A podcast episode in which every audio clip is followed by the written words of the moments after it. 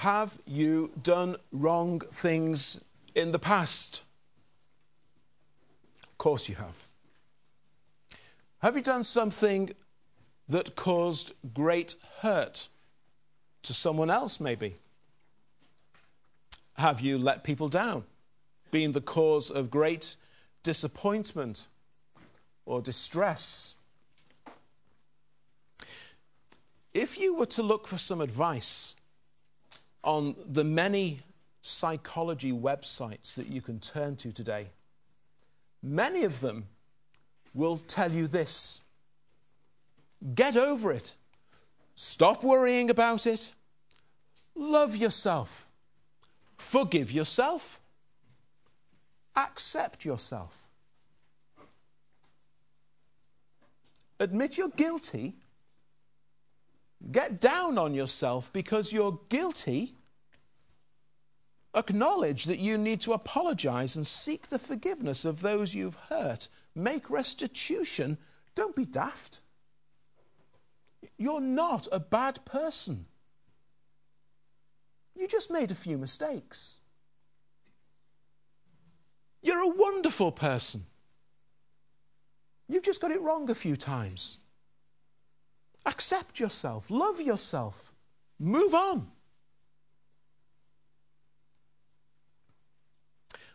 when a wayward politician has had their sexual or financial indiscretions plastered all over the pages of the tabloids, what will you usually hear them say?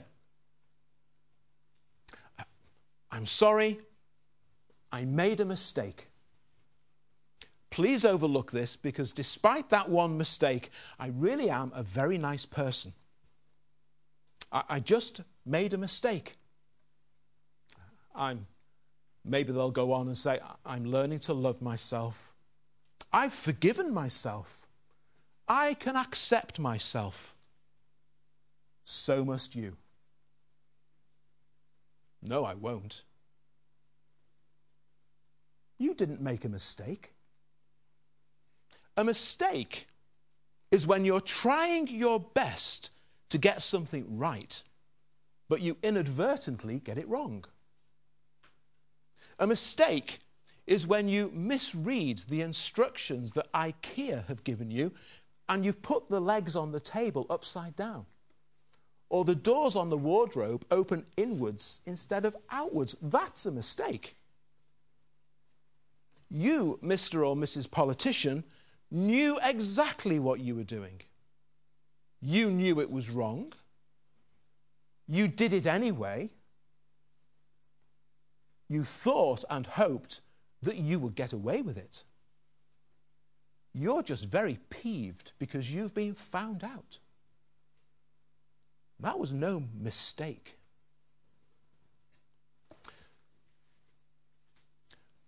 All this nonsense that the world spouts, the Bible cuts right through and lays bare the truth.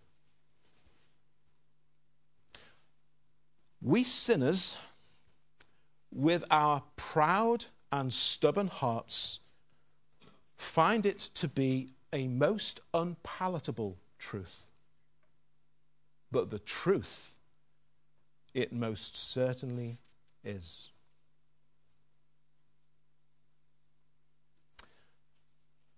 Question number one What is this truth?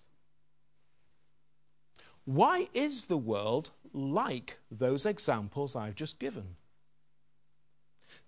Because it simply will not accept the unpalatable truth which the Apostle Paul begins his grand exposition of the gospel with in the book of Romans. Let me just remind you of a few of the little phrases that he uses in the opening chapters of Romans. We all suppress the truth in unrighteousness.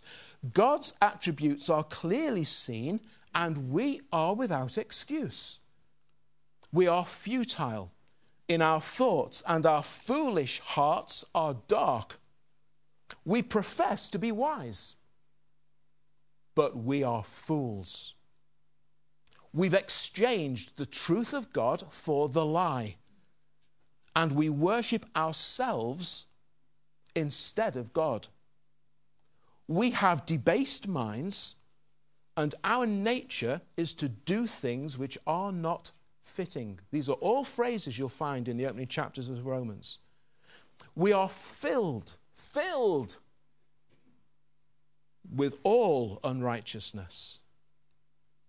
And then in verses 29 to 31 of chapter 1, Paul lists no less than 22 examples of unrighteousness.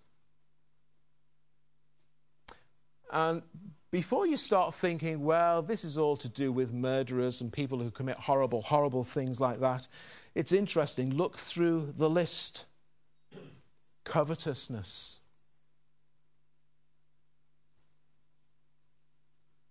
envy. It's listed alongside things like murder, envy, whisperers. You a whisperer? Unforgiving. No, I simply cannot, will not forgive. Proud. Proud. Listed alongside those heinous crimes. All lumped together. In your own time, you might like to uh, have a look at Psalms 14 and 53 and compare them to what we read in chapter 3 of Romans from verse 10. Paul says, as it's written, there is none righteous. No, not one. There is none who understands, none who seeks God. They have all turned aside. They have together become unprofitable. There is none who does good, no, not one. Their throat is an open tomb. With their tongues they have practiced deceit. The poison of asps is under their lips whose mouth is full of cursing and bitterness. Their feet are swift to shed blood. Destruction and misery are in their ways, and the way of peace they have not known. There is no fear of God before their eyes. And you might like to compare that to Psalms 14 and 53 to see that this has been the persistent problem all through the ages and this is God's consistent view of fallen, sinful men and women in the world. Now, of course, the world would say, You can't say that. You can't judge people like that. You can't make those kinds of accusations against people. You'll hurt their feelings. And worse, you'll destroy their self esteem. To which the Bible replies, There is nothing in you to be esteemed. That's not the message the world wants to hear. It's not the message the world peddles, but it's the truth of God's word. The Apostle Paul uses the first two and a half chapters of Romans, two and a half of 16 chapters, to lay bare this unpalatable truth that we do not want to hear as sinners. Sadly, many churches and some Christians today take the view that you will be on a hiding to nothing if you mention any of this to people, if you want to speak to them about the gospel. But Paul doesn't listen to those voices, and neither should you. This is where Paul begins. Romans is all about explaining the gospel of Christ, but this is where he starts. And he takes two and a half chapters to do it. You see, it's because of this truth that Jesus came into the world. This is why he came. It's because of this truth that you need a Savior. It's because of this truth that everyone outside of these four walls needs a Savior. Amazing grace, how sweet the sound that saved a generally nice, respectable person like me. They're the words the world wants to sing. Such generally nice, respectable people cannot get past point one of the gospel. Because point one says, You're a miserable wretch, as John Newton knew only too well. You're under the condemnation of a holy and righteous God. And to that message, the generally nice, respectable person says, I'm sorry, you've got the wrong address, and closes the door. The good news of the gospel of the Lord Jesus Christ is good news for thoroughly rotten people. You can't really say you've become a Christian and accepted Christ if you have in yourself remained ignorant of this basic reality. The person who gets it right with God, the person who gets right with God and is accepted by Him, is the one who cries out to God for mercy as the extent of their sin engulfs them. And they beat their breast in shame before Him. At least that's the illustration Jesus used. And Jesus also said that he didn't come into this world for those who think they are well. He came into this world for those who know they are very sick. This reality of how we stand as sinners before a holy God is the malady that Christ came to cure. And the end of those who die in their sins is the destiny from which Christ came to save us.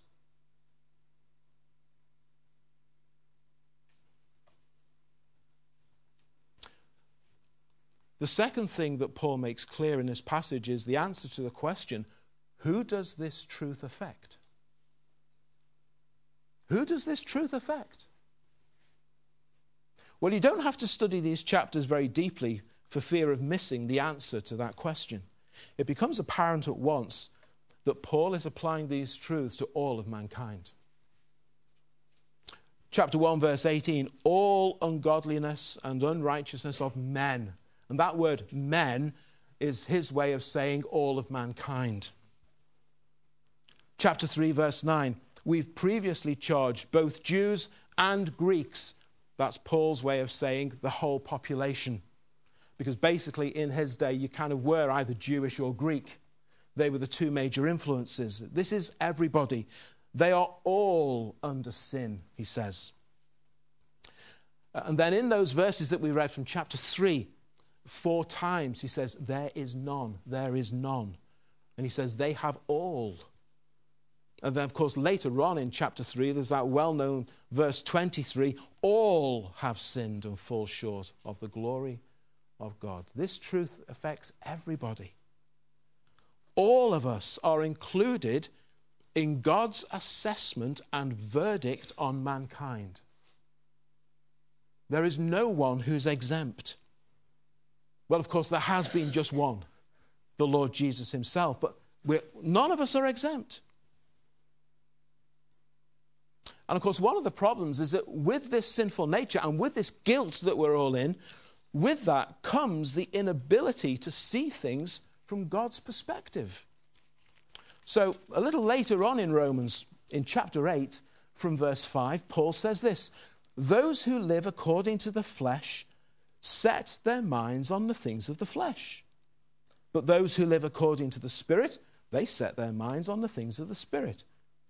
For to be carnally or fleshly or worldly minded is death, but to be spiritually minded is life and peace. The carnal mind is enmity against God. It is not subject to the law of God. It cannot be. So then, those who are in the flesh cannot please God. And of course, Paul says something similar in, 2, in 1 Corinthians chapter 2 at verse 14. In your sinful, fallen state, you cannot know or understand the things of God because they are spiritually discerned, but you are spiritually dead.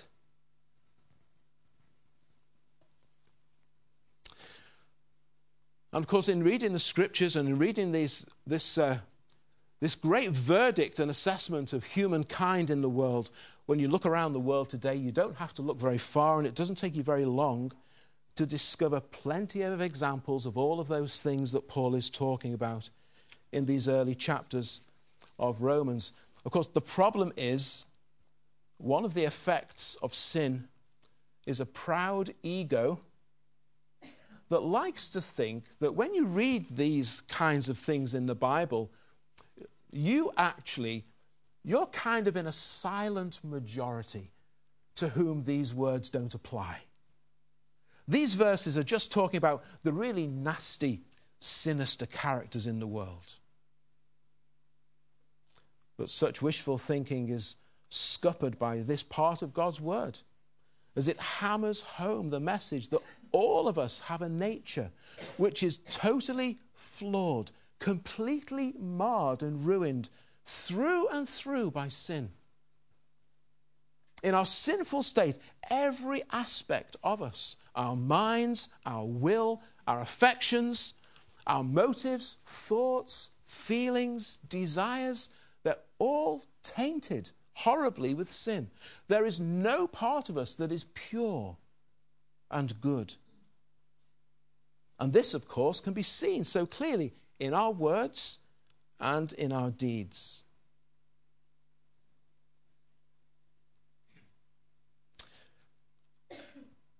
These truths really wind people up. This statement in God's word that there is no one good. We're all unprofitable to God who is holy and righteous. Surely there must be enough good in me. Surely. I'm not that wicked. I'll borrow one of Eamon's illustrations, well, a slight variation on it. Imagine a surgeon in theatre. The nurse beside him, the one who hands all the instruments to him as he asks for them, she opens up the packet of instruments. She expects them to be pristine, sterile, only to discover there's been a mistake somewhere and they're all filthy from a previous operation. She shows the surgeon. Some of them are caked in blood. Some only have a few spatters of blood. And actually, one of them, that, that actually looks quite clean. How many of those instruments are acceptable to the surgeon? How many of them would you have inside of you? Not a single one. Where must they all go?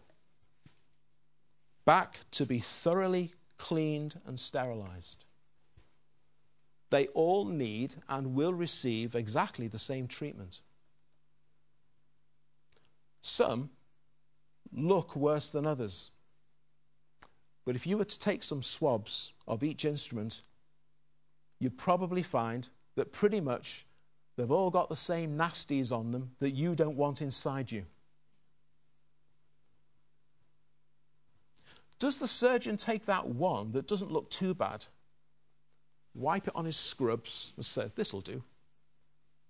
No way. They're all rejected because they're all contaminated, and there is none good, no, not one.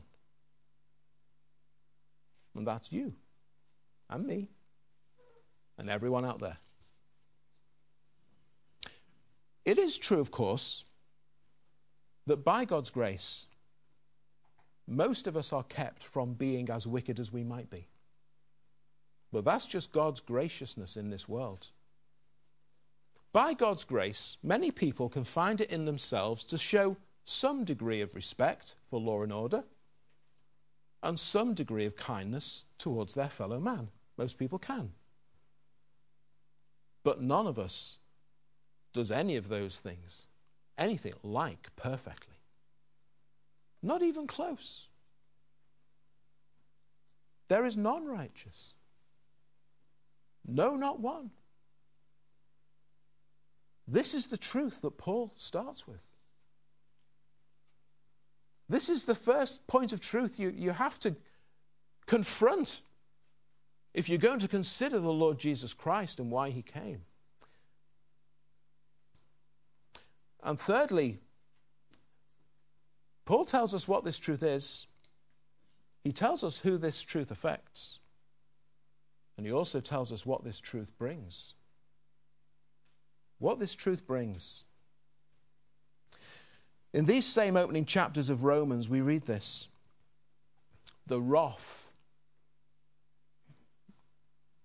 If you're not sure what the word wrath means, the active anger of God is revealed from heaven against all ungodliness and unrighteousness of men. The judgment of God is according to truth against those who practice such things. You are treasuring up for yourself some treasure. This is, you're treasuring up for yourself wrath in the day of wrath. God will render to each one according to his deeds indignation and wrath, tribulation and anguish on every soul of man who does evil.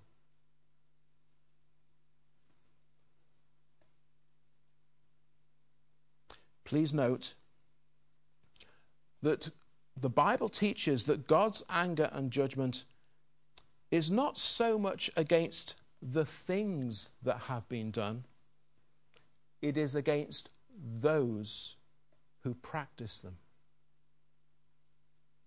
God's anger and judgment does not fall upon sin in some way that is totally disconnected from us.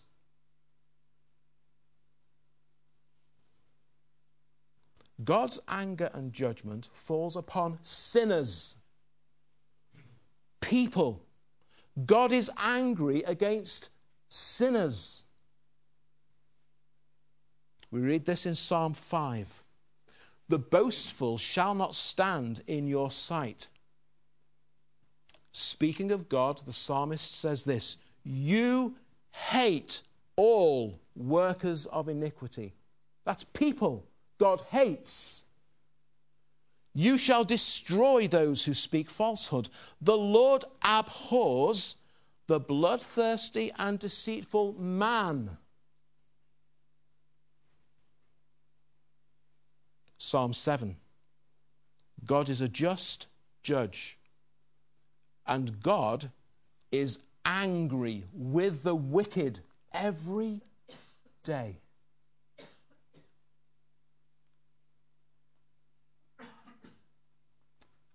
The world finds this an unpalatable truth. Sadly, some Christians do as well, but it's the truth. And some say, ah, but that's just the Old Testament. That's just the Old Testament. Yeah. 1 Peter chapter 3 verse 12. The eyes of the Lord are on the righteous, and his ears are open to their prayers. But the face of the Lord is against those who do evil.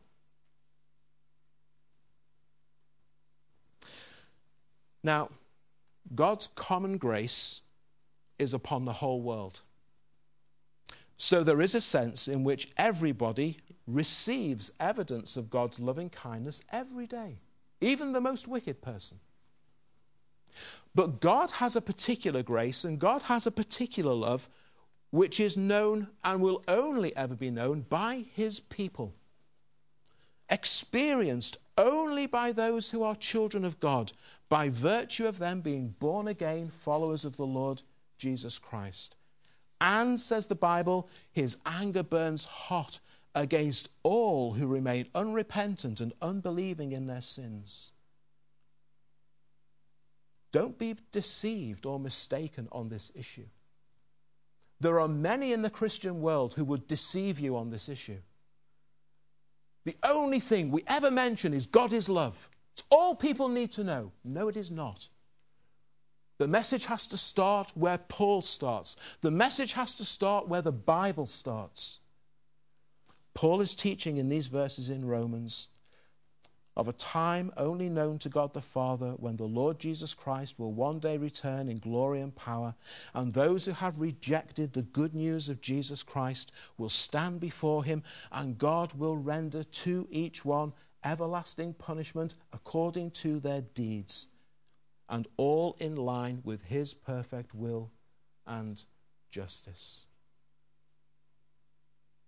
Now, if you've heard people in the world who rail against this kind of thing. Now, some of the more common voices you may have heard, the likes of Richard Dawkins, we mentioned him again, Stephen Fry, speaking about God's judgment on mankind because of sin. You'll hear them describe God as pernicious, vindictive, vengeful, spiteful, a tyrant And that's why you are to reject it, they say. Listen to what God says to his prophet Isaiah. Isaiah 5.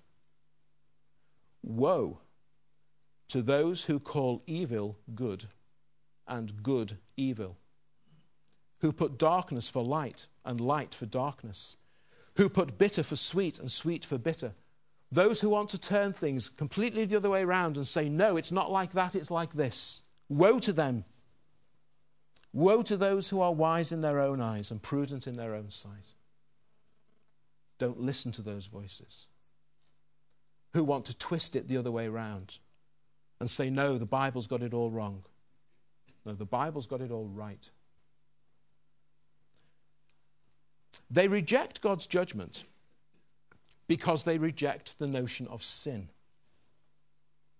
They reject the notion of sin because they reject the existence of God who is sinned against. They reject the existence of God because they do not want to be accountable to anyone except themselves. Because as we saw at the beginning, modern psychology tells you that it's just about you and no one else. You just have to love yourself, forgive yourself, and accept yourself. And that's all that matters. It doesn't matter what anyone else thinks about you. But we read in John's Gospel He who does not believe in Christ is condemned already. He shall not see life, but the wrath of God abides on him. I can just see in my mind's eye countless millions standing before the judgment throne of God, and they're all saying, I'm sorry, Lord, I just made a mistake. Please overlook that because really, I'm, I'm a very nice person. And, you know, I, I've learned to love myself, and I've forgiven myself, and I can accept myself. So you can too.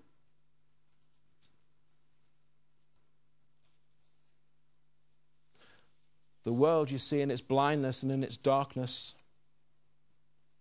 hates the gospel. Because the gospel first calls people to face this unpalatable truth that all have sinned, that there is none righteous, and that we're all guilty.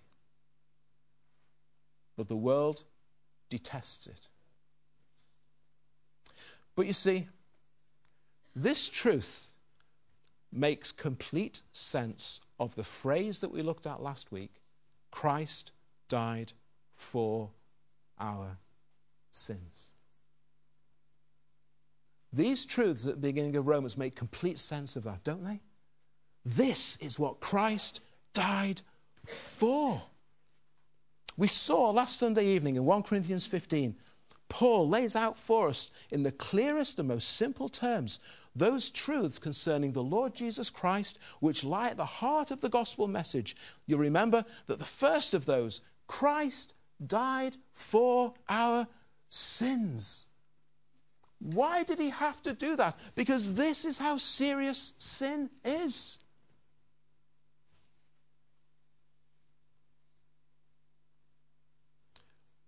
It's obvious when we read the Bible where it says Christ died for our sins, the phrase for our sins means in our place, as our substitute, to bear in his own body that suffering and punishment which every sinful man and woman and boy and girl deserves. When you read the Gospels, when you read of Christ's suffering and agony, when you read of the brutality with which the Romans treated him and then execute him, the Bible's explanation for all of that is this that is what you deserved because of your sins. Because that is how serious your sin is in God's eyes. And that is how great your offense is against Him. When you look at the suffering and the agony of Christ, the Bible says that should be happening to you. But Jesus came to save his people from their sins. It's so much more than saving you from yourself. It's so much more than saving you from your poor and meager existence that you currently have because you're a sinner. Christ has come to save you from your sin. He's come to save you from sin's penalty as you read about it in the opening chapters of Romans here. When it comes to the gospel message, many Christians would like to start the gospel at Romans chapter 3, verse 21. Let's get straight to the positive sounding stuff. Let's get straight to the stuff that will make people feel good about themselves. But Paul, under the guidance of the Holy Spirit, did not begin there neither must you. The good news of Jesus Christ has to be set in its context. That's what Paul is doing in Romans. He's setting the good news of Christ in its proper context. You need to know who and what you are as a sinner in the eyes of God and what the result of that is going to be. It's bleak reading, isn't it? It's meant to be. It's meant to be. It's meant to be because in your sin, your position before God is dire. But the good news of the gospel is that having been confronted with this unpalatable truth, God brings his incredible response in the person of his Son, the Lord Jesus Christ. Why do we call the gospel good news? Because of Romans chapters 1 and 2 and 3.